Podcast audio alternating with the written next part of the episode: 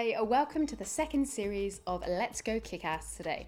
I'm your host, Vicky Carter, and I get to interview incredibly kick ass people from the fields of music, adventure, and culture. So if you want to feel empowered and inspired, you've come to the right place. My first guest on this episode is Nicholas McCarthy, the talented pianist and motivational speaker.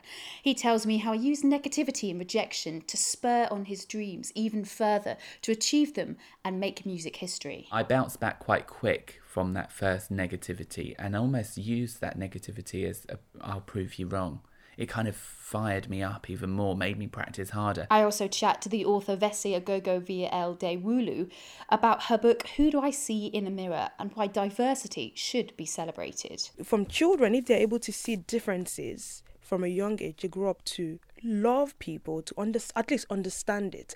And they understand that we're all human inside. We're all the same. Finally i speak to jeff else from the action sports school team rubicon. He tells me how skateboarding plays a vital role in the community. I always tell them getting things wrong is fine especially you're going to get things wrong loads at that time. Don't give up that's not because you're bad you're just a beginner. So i think that's my kind of one of my favorite things is giving young people a few bits of advice that maybe hopefully a few will listen to and you've done a good job for young people. First up, I speak to talented pianist and motivational speaker Nicholas McCarthy and ask him what inspired him to start playing the piano. Uh, I had an interest at 14 when I saw my friend play the piano in my school assembly.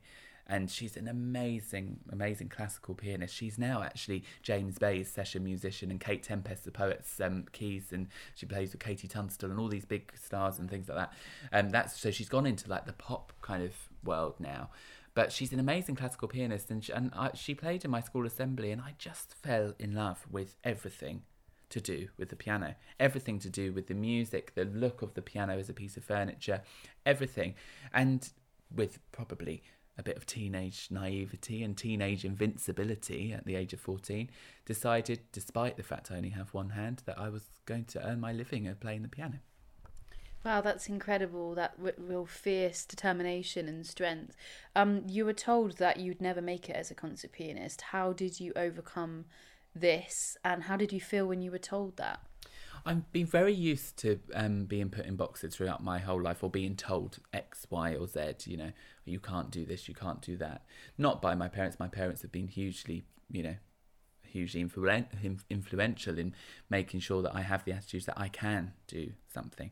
So when I was told that I couldn't become a concert pianist, or when I was refused the audition to go and study at a, specialist piano school, of course it hurt. I'd be lying if I didn't say I was upset and there were tears, but they were fairly short lived because I think when you have a disability any disability, and in my case, obviously, a physical and quite a prominent physical disability, is in having one less limb than most people, um, you kind of develop a bit of Teflon exterior. You know, you have a, a, a, a thick outer skin.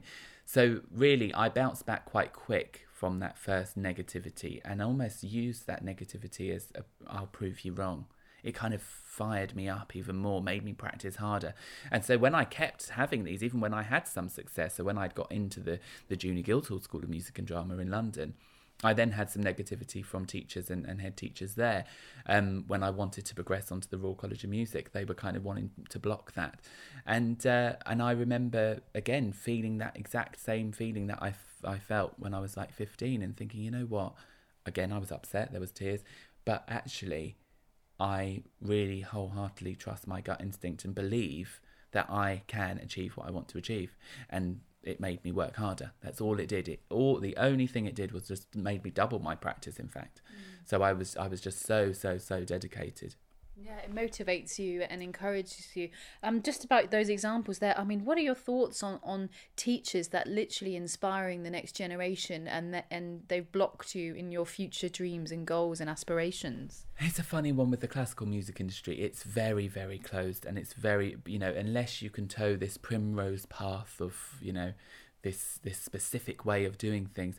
A lot of teachers and institutions they can't see a different way of doing things.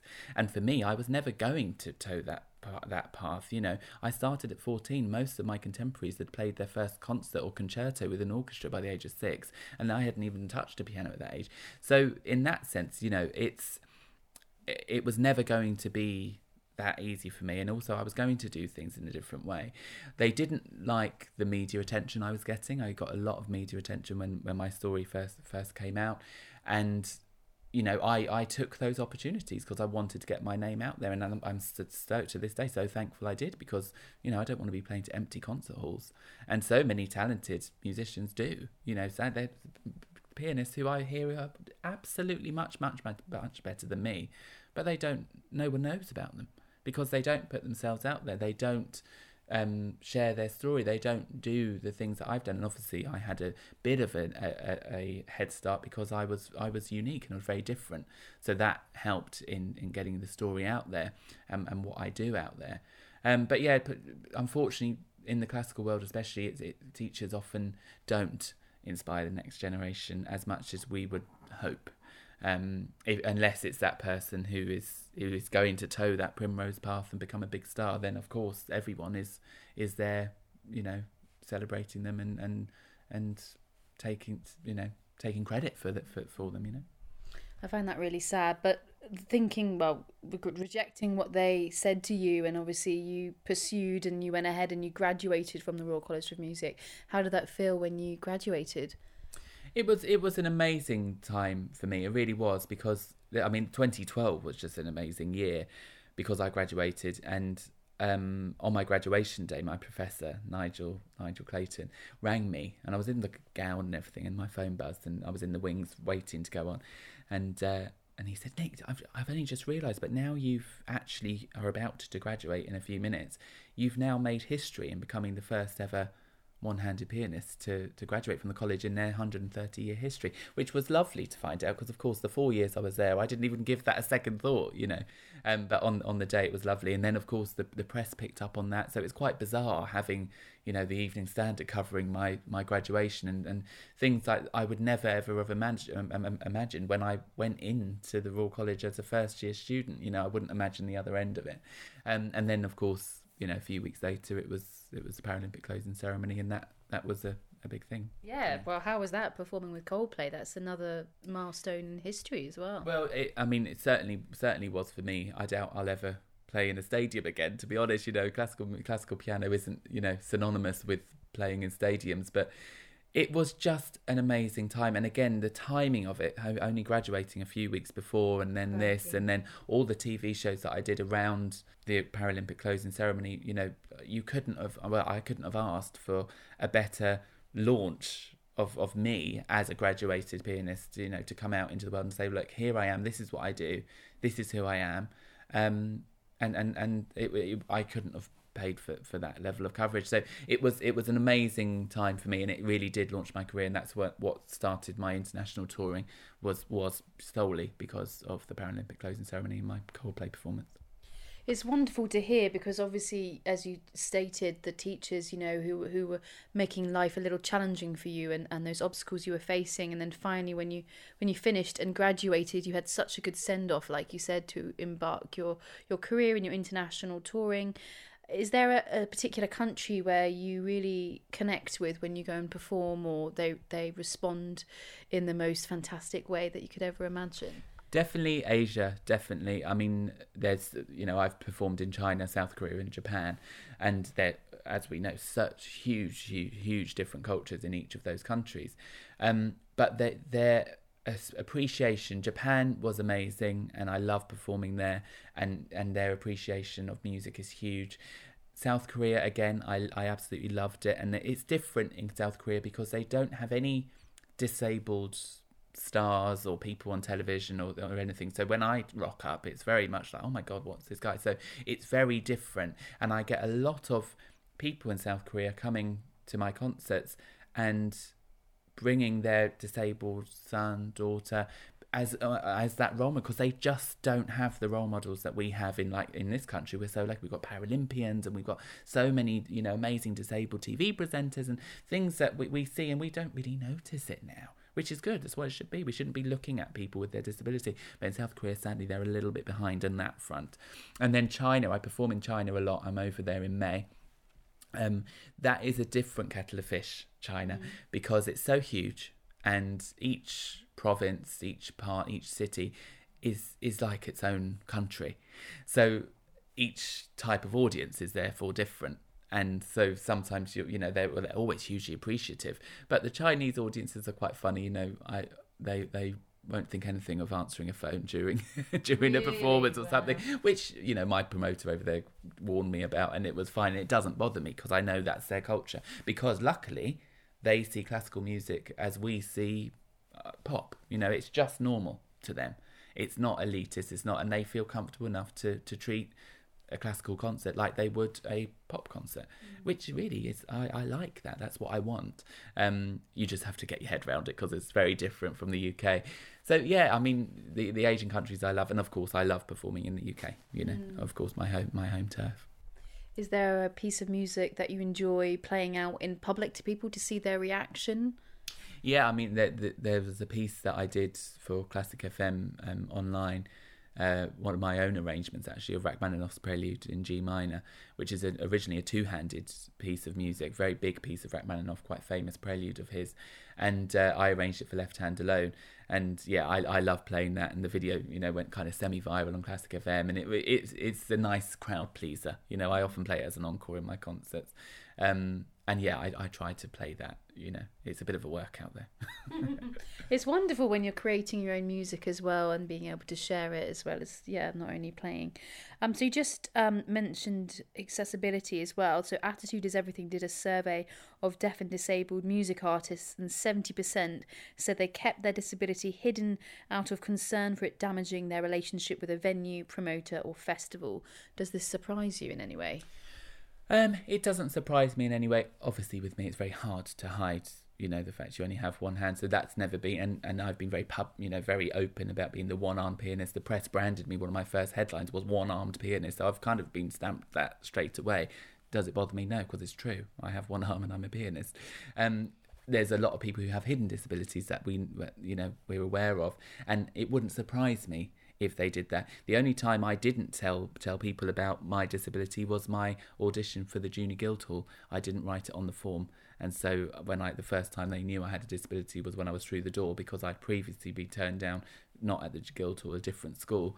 Um, for an audition, and it was simply on the fact that I had a disability. So for the Guildhall audition, I, I purposely didn't disclose so I could get in the door and had an awkward conversation with them in the audition just to say I am in the right room. I'm, I want to audition for piano. Um, so yeah, I, I can completely understand that.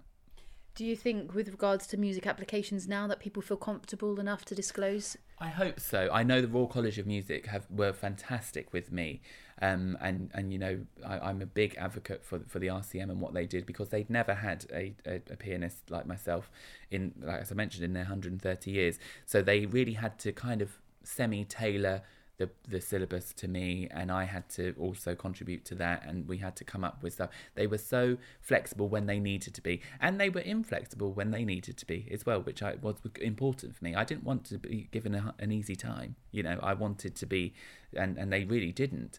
Um, but there was obviously certain things that I wasn't going to be able to play a Beethoven sonata because he didn't write one for one hand. So you know I, I couldn't fulfil that criteria that they were asking. Um, so the RCM I know have a very big policy on disability and inclusion, and they're very good with that. And and again I know they're just continuing to to, to develop that side of it. Um, so I can only speak for the RCM as as I'm an alumni, but uh, apart from from them, I hope the others follow suit with with the Royal College of Music. Yeah, it sounds like it was a wonderful compromise and a real supportive environment for you to flourish and, and thrive in to your to your future. Which I mean, is there a few projects on the pipeline? When's your next tour? Like you said in May. Yes, I'm I'm off to China. Well, at the end of April, off to China end of April through to May, which is is exciting. Different cities as well, and I I'm really excited to go to Chengdu, which is apart from I'm excited to perform to the audiences there. I'm really actually excited because that's where the panda sanctuary is. You know, the big panda sanctuary that's in Chengdu. So I'm quite excited about that. My promoter's already blocked two days out, so I can go. Um, so yeah, I'm looking forward to doing that. I've got a uh, documentary coming out on Radio Three uh, later in the year, which I'm very excited about again. And um, and yeah, just my constant touring, and there's a few other projects which I can't can't mention, but I, I'm hoping are going to go ahead. Fingers crossed. And of course I'll let you know if, if they do. What incredible guy, right? It's so wonderful to hear how he pushed this negativity and used it to aid him to encourage and work even harder. He became more dedicated to his work, and that propelled him to play with Coldplay at the Paralympics in 2012, just a week after he graduated and made music history. How inspiring. My next interview is with the author Vese Agogo Via Elde Wulu about her book Who Do I See in the Mirror by Philly and Friends as she highlights in 2017, less than 1% of children's book featured BAME characters, and so she wanted to change this. My daughter inspired me to write the book. Um, so she's two years she's two years old now, and growing up, I realized that I didn't see a lot of myself in the books I read. I did read I read a lot of Enid Blyton and Sweet Valley High, but that was not my reality. Um, and the, the, the pictures, the kids didn't look like me. But that was all I knew. That was all was ava- that was available. And now, as an adult, I had my daughter two years ago, and I realized that we haven't made that much progress. Um, there weren't that many good quality books that featured children that looked like myself or my daughter. Um, as of 2017, only less than 1% of the books, children's books in the UK featured um, black or minority minority ethnic groups. And so I thought I didn't want her to have the experience that I had because a lot of children grew up believing that they were second class just because they didn't see themselves in the books they read, the, the media they consumed, and that sort of thing, even the toys they played with. And so I wanted to do I wanted to do different I wanted to do better for her. I wanted her to have a better experience. I wanted her to know that she matters. I want kids like her to know that they matter and that's why that's what inspired me yeah, I think it's so important to to see yourself and your family uh, and everyone being represented, exactly. not only in books but also in in wider society because that's who we are. Yes, that's who we are. The world is so diverse and it's so beautiful. Um, it's so beautiful seeing different people. I mean, even people from my community, we look different. We have different skin tones, different shades, um, and so it's good to celebrate that. Um, and I think it's also important for other people from other communities to see diversity because it allows them to have a full picture of what the world is. The beauty that the color color is beautiful right? Um difference is beautiful diversity is beautiful. And so i think it's um it's important for everyone. It's not just people people tend to think it's just for the minority ethnic groups but it's not. It's for everyone. Diversity should be celebrated all around yeah, definitely. And I think we're all born the same way. We all die the same way. We are all, I mean, you cut us and we bleed and we're all the same colour. So. Precisely. And I think that's the important thing in that um, the adults we grow up to be is a combination of the things that we see, consume as children. And if you don't see something, you don't understand it. And so you fear it, or you hate it, or you don't tolerate it. Um, and so, if from children, if they're able to see differences, from a young age they grow up to love people to under, at least understand it and they understand that we're all human inside we're all the same it's just the, uh, just the color of the skin that's different or the hair or the eyes but inside everyone has a desire to be loved to be cherished to be accepted everyone mm.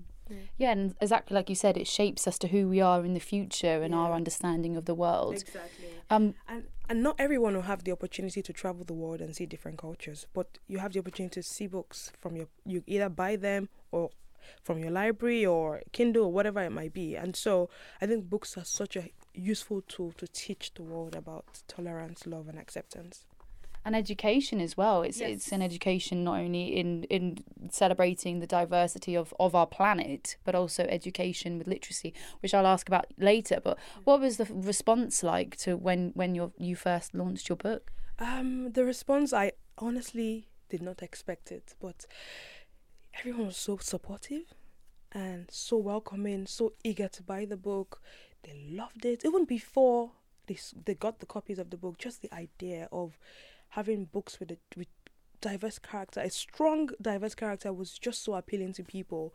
I had a lot of I got a lot of messages from black parents, from mixed parents, from Caucasians, just different people saying how important it, is that they want their children's libraries to be filled with a, a, mix, a wide range of people, so that they understand who the how the world operates. Um, and yes, and I'm here. I'm speaking to people, um, media coverage, and I, it's I just never expected. Um, I, I never imagined how um how far it would go when I did it. I was doing it just because I felt I saw a gap and I wanted to I'm very passionate about self-confidence, building raising children to love themselves uh, from an early age growth mindset. And so I was doing that for that purpose.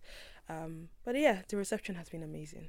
And your daughter, how she's how has she responded to it? Um, she's obviously she's still quite young, but then um, watching her open the book the first time was just so amazing. Um, she responded to key scenes in the book, obviously bath time because she identifies with that right now, and she started singing her bath song, which was so sweet. Um, and so it made me realize that children understand. We do we we forget that they do, but they actually do. They're consuming a lot, and she saw the bath, and she she connected it to her bath time so she, she, they're able to make the link and so if you introduce them to diversity they would make the link of of seeing other people um, and um, she loved the scene with Philly and the dad because she loves her dad. She's such a daddy's girl. Mm. Um, and um, yeah, she loved it. And she acted so many scenes in the book, like when the, the, the, the, the, the little girl did the peekaboo, she covered her eyes, she put her hand on her, on the, her chin. And I have videos of that. And it just made me feel like we, I think we underestimate the importance of representation. Representation mm. matters so much um, l- children's literature matches a lot, and yeah, so we need to do better for the new for the new generation. Yeah. Well, you're making the steps. I mean, it's a key message which I can see in, e- in each page. You're saying, you know, this is me, and there's only one me, and it makes makes the the story so unique, but also, uh, you know, it's reflected in whoever's reading it. I think it's wonderful. At the end, you've got you created a little certificate for for the child who's reading it, saying, "I am unique" from from Philly herself. Yes, I did, and yeah, that was one of the things I really wanted to highlight in that. Um, we are physical appearance and we and we can't take from that. That's who what you see the first time. But um and so the message was love what you are which is a physical appearance but you are much more. And that's the book oh i love my thick curly locks and the way it shrinks when i have a bubble bath but i am not just my hair i am much more. And so just putting that in the child's mindset from an early age and then obviously it goes on to say um i am um, beautifully made. I am wonderfully me. I love me. It also goes on to say, um, but what matters most is my good heart and curious mind. You know, trying to introduce to the child that kindness is is important. Who you are is important. I keep saying that if at the end of the day my children grow up to be kind and loving children, and that's all, all they are, I I will feel feel fulfilled because yes, because kindness goes a long way. Mm. Um, having a good heart goes a long way um, and yeah and i want them to to know that they matter it's so important these little things sum up to the confidence that your child will have as an adult and how they treat others and, and yeah so it's a topic i'm so passionate about mm. yeah. and it's wonderful not only i mean there's so many different elements to to philly and friends yes. but you also have a partnership with uh, books to africa as well yes i do and I, and that was very important for me because I, I didn't just want to build a brand i wanted to give back and i want to teach my daughter to give back and hopefully other children like her understand the importance of giving back. Um, I, I had an experience where a, a girl came to live with my parents for a bit and she was 31 she had finished her primary school secondary school but she couldn't read. Wow. and obviously she she lived in the village um back in Nigeria. And I just thought to myself how is that possible? And obviously it's it's lack of access to books. Um lack of access to reading. And I thought, okay, I want to do something while I'm empowering children here who have access to books and things like that. I want to empower people to literacy, to be able to read. I want to make a difference in communities that are disadvantaged. And so I work with, um, I did research and I absolutely love what the guys from Books to Africa do. And I work with them to donate books to children in Africa and um, and uh, I think they're expanding to Asia and a few other places now. Yeah. That's wonderful. Not only you uh, educating the world, well, educating the UK and whoever takes your books and reads them, but also on a, on a more worldwide scale. Um, and you've also got another book in the pipeline as well, 40 like brave African women. That's incredible. Who what well, who have you found in your research and who would you say is inspired you the most out the, the women so far? Wow, I'm not sure I can say who inspired me the most because they are so amazing. Um, but then I have um, Asli Abade. She's the she was the first female African military pilot. Wow. Um, we have Funmilayo Ransome Kuti. Um, she was the first Nigerian woman to drive a car, an activist. She fought for women's rights. And so there's so many women who have done such amazing things.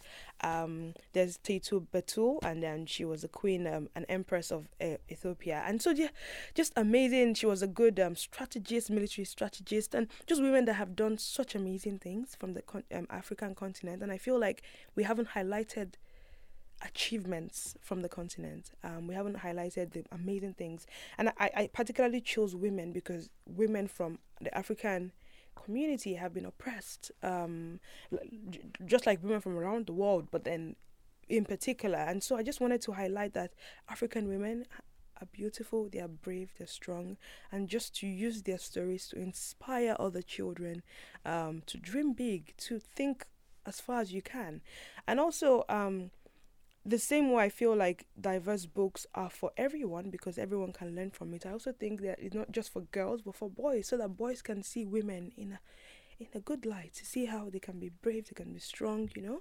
And obviously, the girls have role models to look up to. So I I, I want to use the book to tell a positive African story to educate people about who we are as a culture and the things that we've achieved.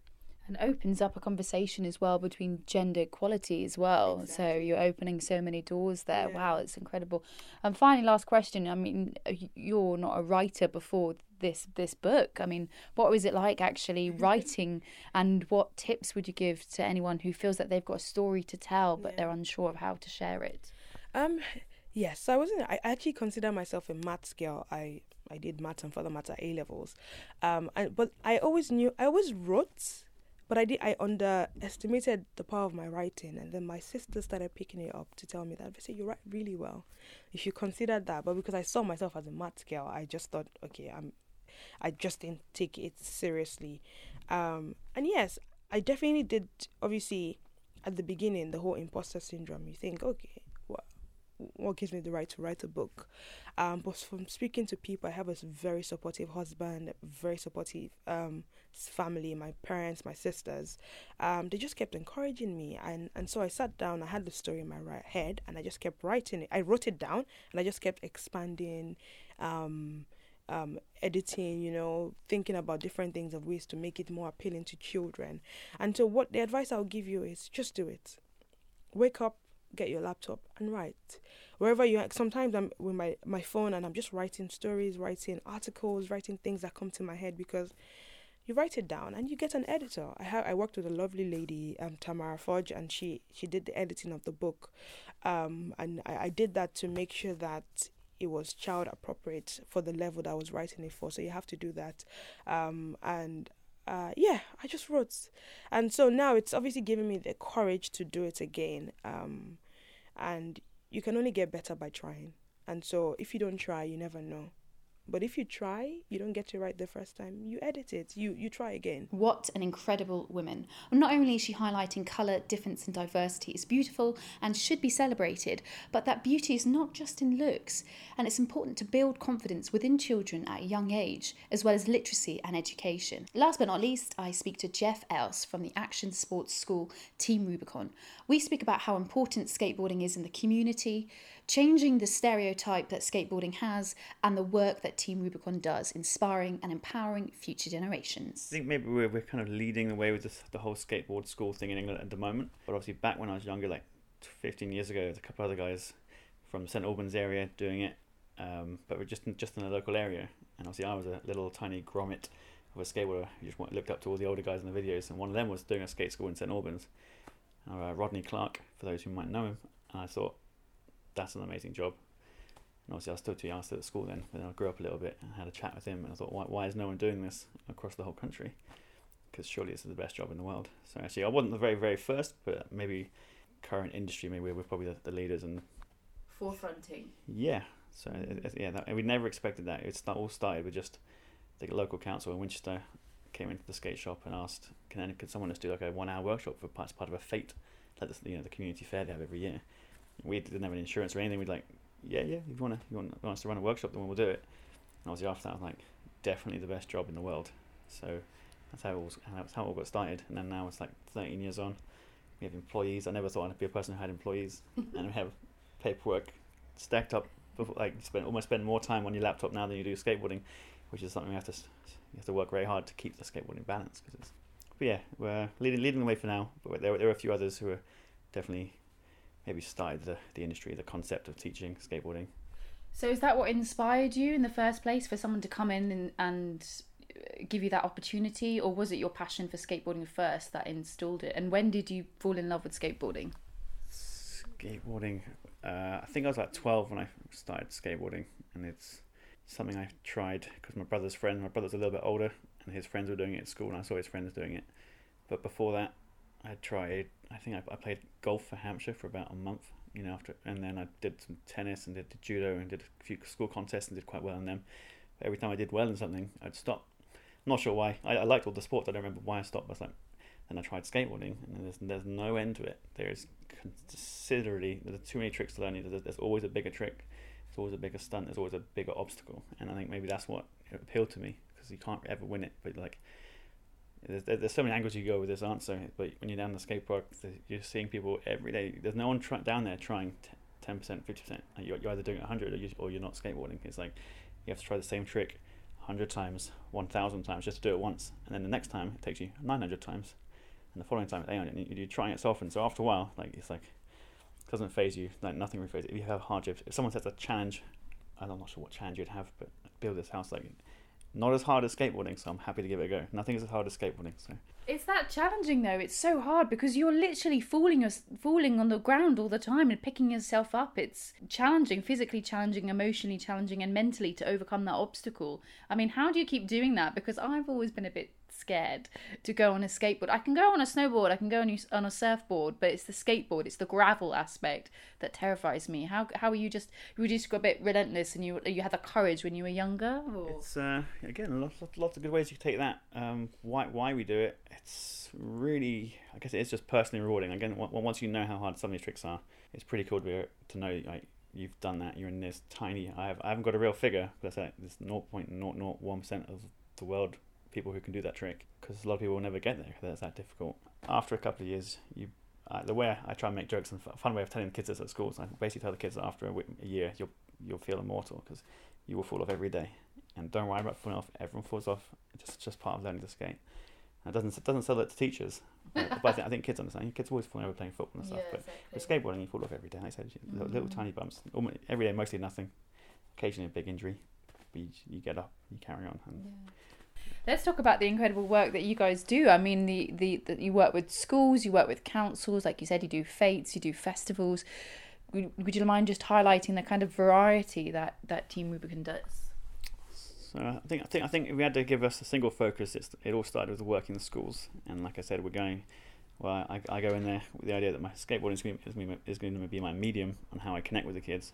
Obviously, you're basically giving them a toy and asking them to have fun. So it's a really good way. So they, you know, if we do a few bit, a few cool tricks, a bit showing off, it's very easy to talk to them. They think, oh, this guy, this guy's cool. I've seen this. I've seen, I've seen guys like this on social media and stuff yeah, so all, all of a sudden, you, if, you- if you can, without trying to sound too cheesy, give them maybe a few bits of, dare I say it, like, not like yeah, life advice. Like, like I say, like I always tell them, getting things wrong is fine. Especially you're going to get things wrong loads. At that time, don't give up. That's not because you're bad. You're just a beginner. So I think that's my kind of one of my favorite things is giving young people a few bits of advice that maybe hopefully a few will listen to, and you've done a good job for young people. And then moving on from that, we we looked at how can we work with people who are already skate, who are not in school, people who are already quite confident. So we started up the skate camps, which is basically a five day road trip. When I was little, I wanted to go on these trips with these older guys. Like, look at all the trips they're doing. They're going to Bristol, they're going to Manchester, they're going to Barcelona. Like, how do I do that? I thought, why don't we just run trips for kids? So these guys now they come from all over the world to our camps, and we basically put them put them in minibuses, travel around the country for five days, and then give them back to their parents. And it's like a Amazing. yeah, so it's a very different style. And they can, they can already ride, so they're already very capable to riding the skate parks. So the skate parks we go to in, in the schools, it's just a flat playground. That's all you need to keep it safe. You know, make, make, make sure they have achievable goals in the school, so they, get, they go away, even if it's just done two or three tricks, like, yeah, I've done something. But with the older camp guys, they need to be able to be challenged. So we go to the UK's best skate parks.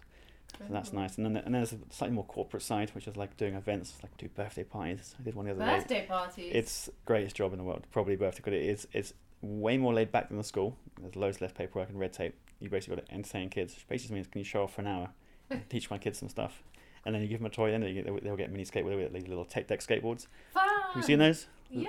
Yeah, like they're, they're still massive and That's incredible though. And you've been to a lot of skate parks as well all over the UK. What would you say are the best ones and why? uh, my team say I'm a skate park encyclopedia. Oh, really? All I've done since I was 18 is travel and bought a car straight away, just so I could uh, go and see all the parks. What top top favourites? So in Northampton, there's one called Radlands. There's one in Cirencester, amazing Why is it amazing? design. Uh, it all comes to design. You can have a, you can have a really tiny park if it's designed well. It's great fun. If you try and put too much in, or there's not enough variety, you can you can- lose lose the aspect that anything new tends to be really good. But uh, what else do I like? Thame near Oxford, really good. Ramp One, Warrington. Mm, Adrenaline Alley in Corby. Like these, these are all our favourites. Yeah, you're great. You know loads, yeah. Milton Keynes has a. Uh, they turned the old bus station into like a undercover skate spot, very famous. Oh, there's most Stoke on Trent was one of the first outdoor plazas. Like a plaza is these uh, basically outdoor concrete parks which replicate a lot of street things you'd see in the street in the city. They kind of replicate the spots. Maybe to try and get us out of the pedestrian areas, maybe. but but the concept's great. It's what we're looking for. So yeah, there's there's endless man. There's tons of so many cool little projects too. There's Spit and Sawdust in Cardiff. It's a little tiny indoor skate park run by a guy called Christian. Best cafe ever. If anyone's listening, if you're in Wales in Cardiff, go to the Spit and Sawdust for a good meal and watch some cool guys skate. Yeah. Oh, that's incredible. But yeah, you can go on Mount Hawke down in Cornwall. There's just endless Prime in Plymouth, and there's just Exeter. Exeter now has maybe three new parks. Again, all slightly different. So really catering for every, not just skateboarding, the bikers, the scooter riders, everything, and the guys that are five year olds are trying to get into skateboarding. It can be daunting. So having these big parks and a variety means there should be something they can learn on somewhere. And also for the older guys who are 20, 30, who are pretty good, there's big big obstacles too. So the country like the last 10 years has been crazy all the old metal parks which i grew up on are being taken out and these new concrete ones are going in and that's uh big up to any council who has ever helped with a project like that they, the council workers who have to put a lot most of the hard work in don't get a lot of thanks. Mm. But deep down we all we all care for them a lot because they're the ones they're the ones we need to get it through. Like all this uh, like, have- there's a lot of user groups around the country who want it but again we have the uh, we're the ones that want them but we don't know how to get them and then a council worker has to then who might who's a lot of time you- you'll find one or two who get on board with the project and they're really keen but they don't know the industry so it's really, the two have got to work together and communicate. Mm.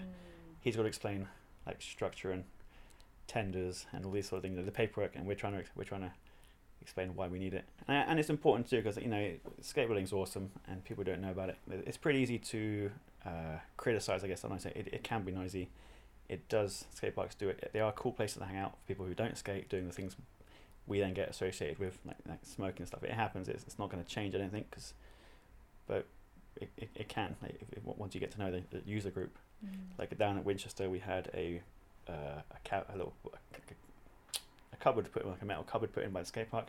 Inside was a broom, a squeegee, a first aid kit, like a spare helmet and set of pants and stuff. And about ten guys had keys.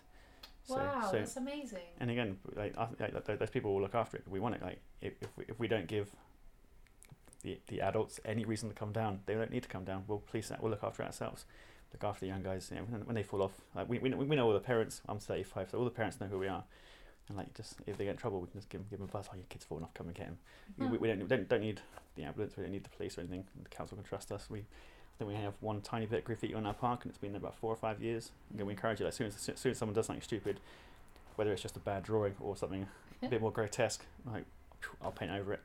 And no, no, we have, haven't had any graffiti for about four mm. years because people know if they try it, I'm gonna paint, I'm gonna paint over it straight away. Mm. It's an important sense of community, and I think it's so much better to have your kids in the local park, integrating and socializing with other local kids, and getting outside and doing sport, than sitting inside in their room playing computer games.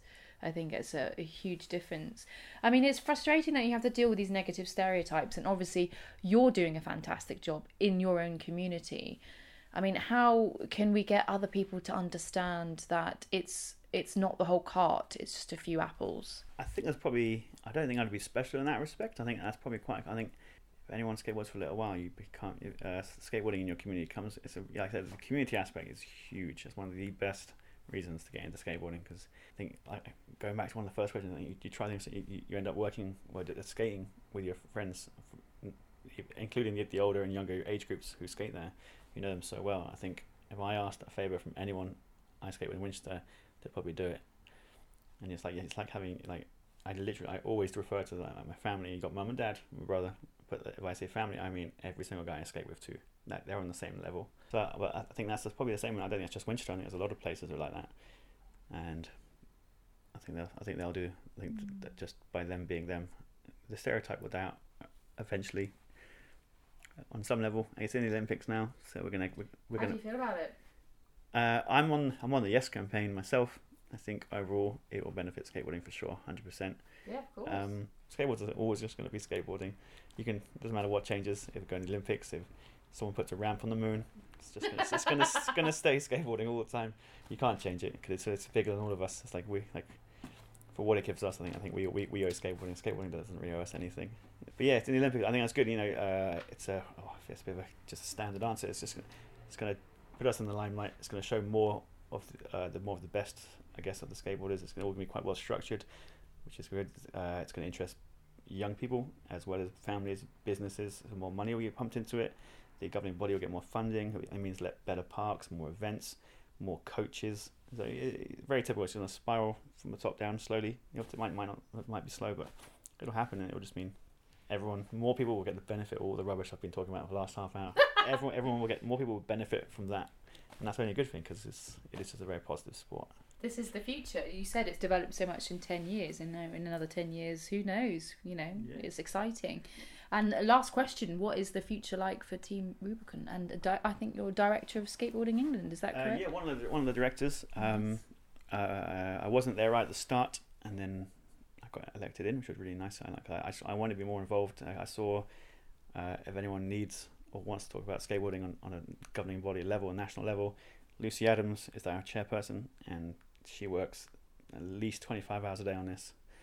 Uh, and James Hope Gill is kind of our another like, well, CEO guy, and the, again, they, they, those those two do the majority of the work, and we all seem to get a lot of the credit. But those two are they- they're the ones with all the details, and they, they're going to uh, all I ever see is emails, meeting after meeting. They're meeting with London Sport. They're doing Sheffield disabled groups. They're doing they're working everywhere. They're going over to Europe to talk about how the Olympics will be set up. Team GB.